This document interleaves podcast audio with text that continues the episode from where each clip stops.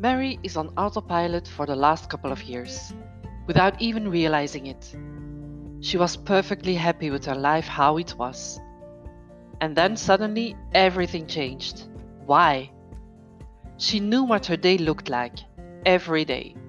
Get dressed, take breakfast, go to the office, work really hard all day, have some fun with the colleagues, being frustrated at times, come home, cook dinner, have some fun with the family, being frustrated at times, sit in front of the computer or the television, go to sleep, get up, repeat.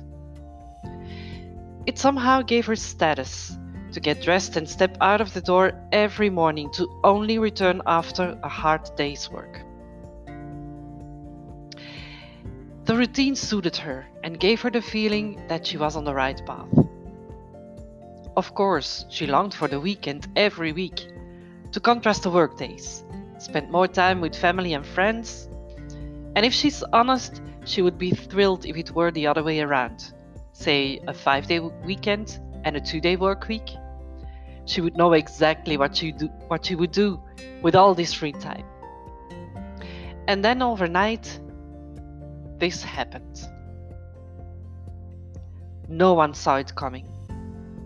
Sure, it was on television that this happened in other countries, but here? This is the 21st century. How is it possible that the whole world just stopped?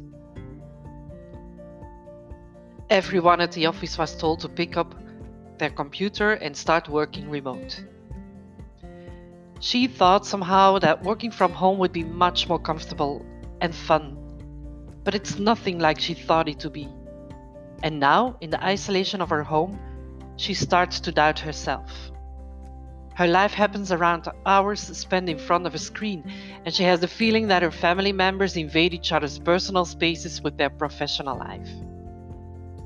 She feels guilty all the time towards her colleagues for doing non work related things during office hours, and towards her family members for working after her workday finished.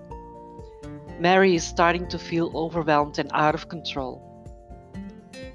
She can't manage the constant stream of meetings, mails, chat messages, and other information channels that produce more and more content to react to. The pressure she puts on herself to keep performing at the same level she was used to becomes too much. She decides that she doesn't want to be a victim of her circumstances and takes matter in her own hands. But where to start? Then she remembers this saying from Mahatma Gandhi If you want to change the world, start with yourself.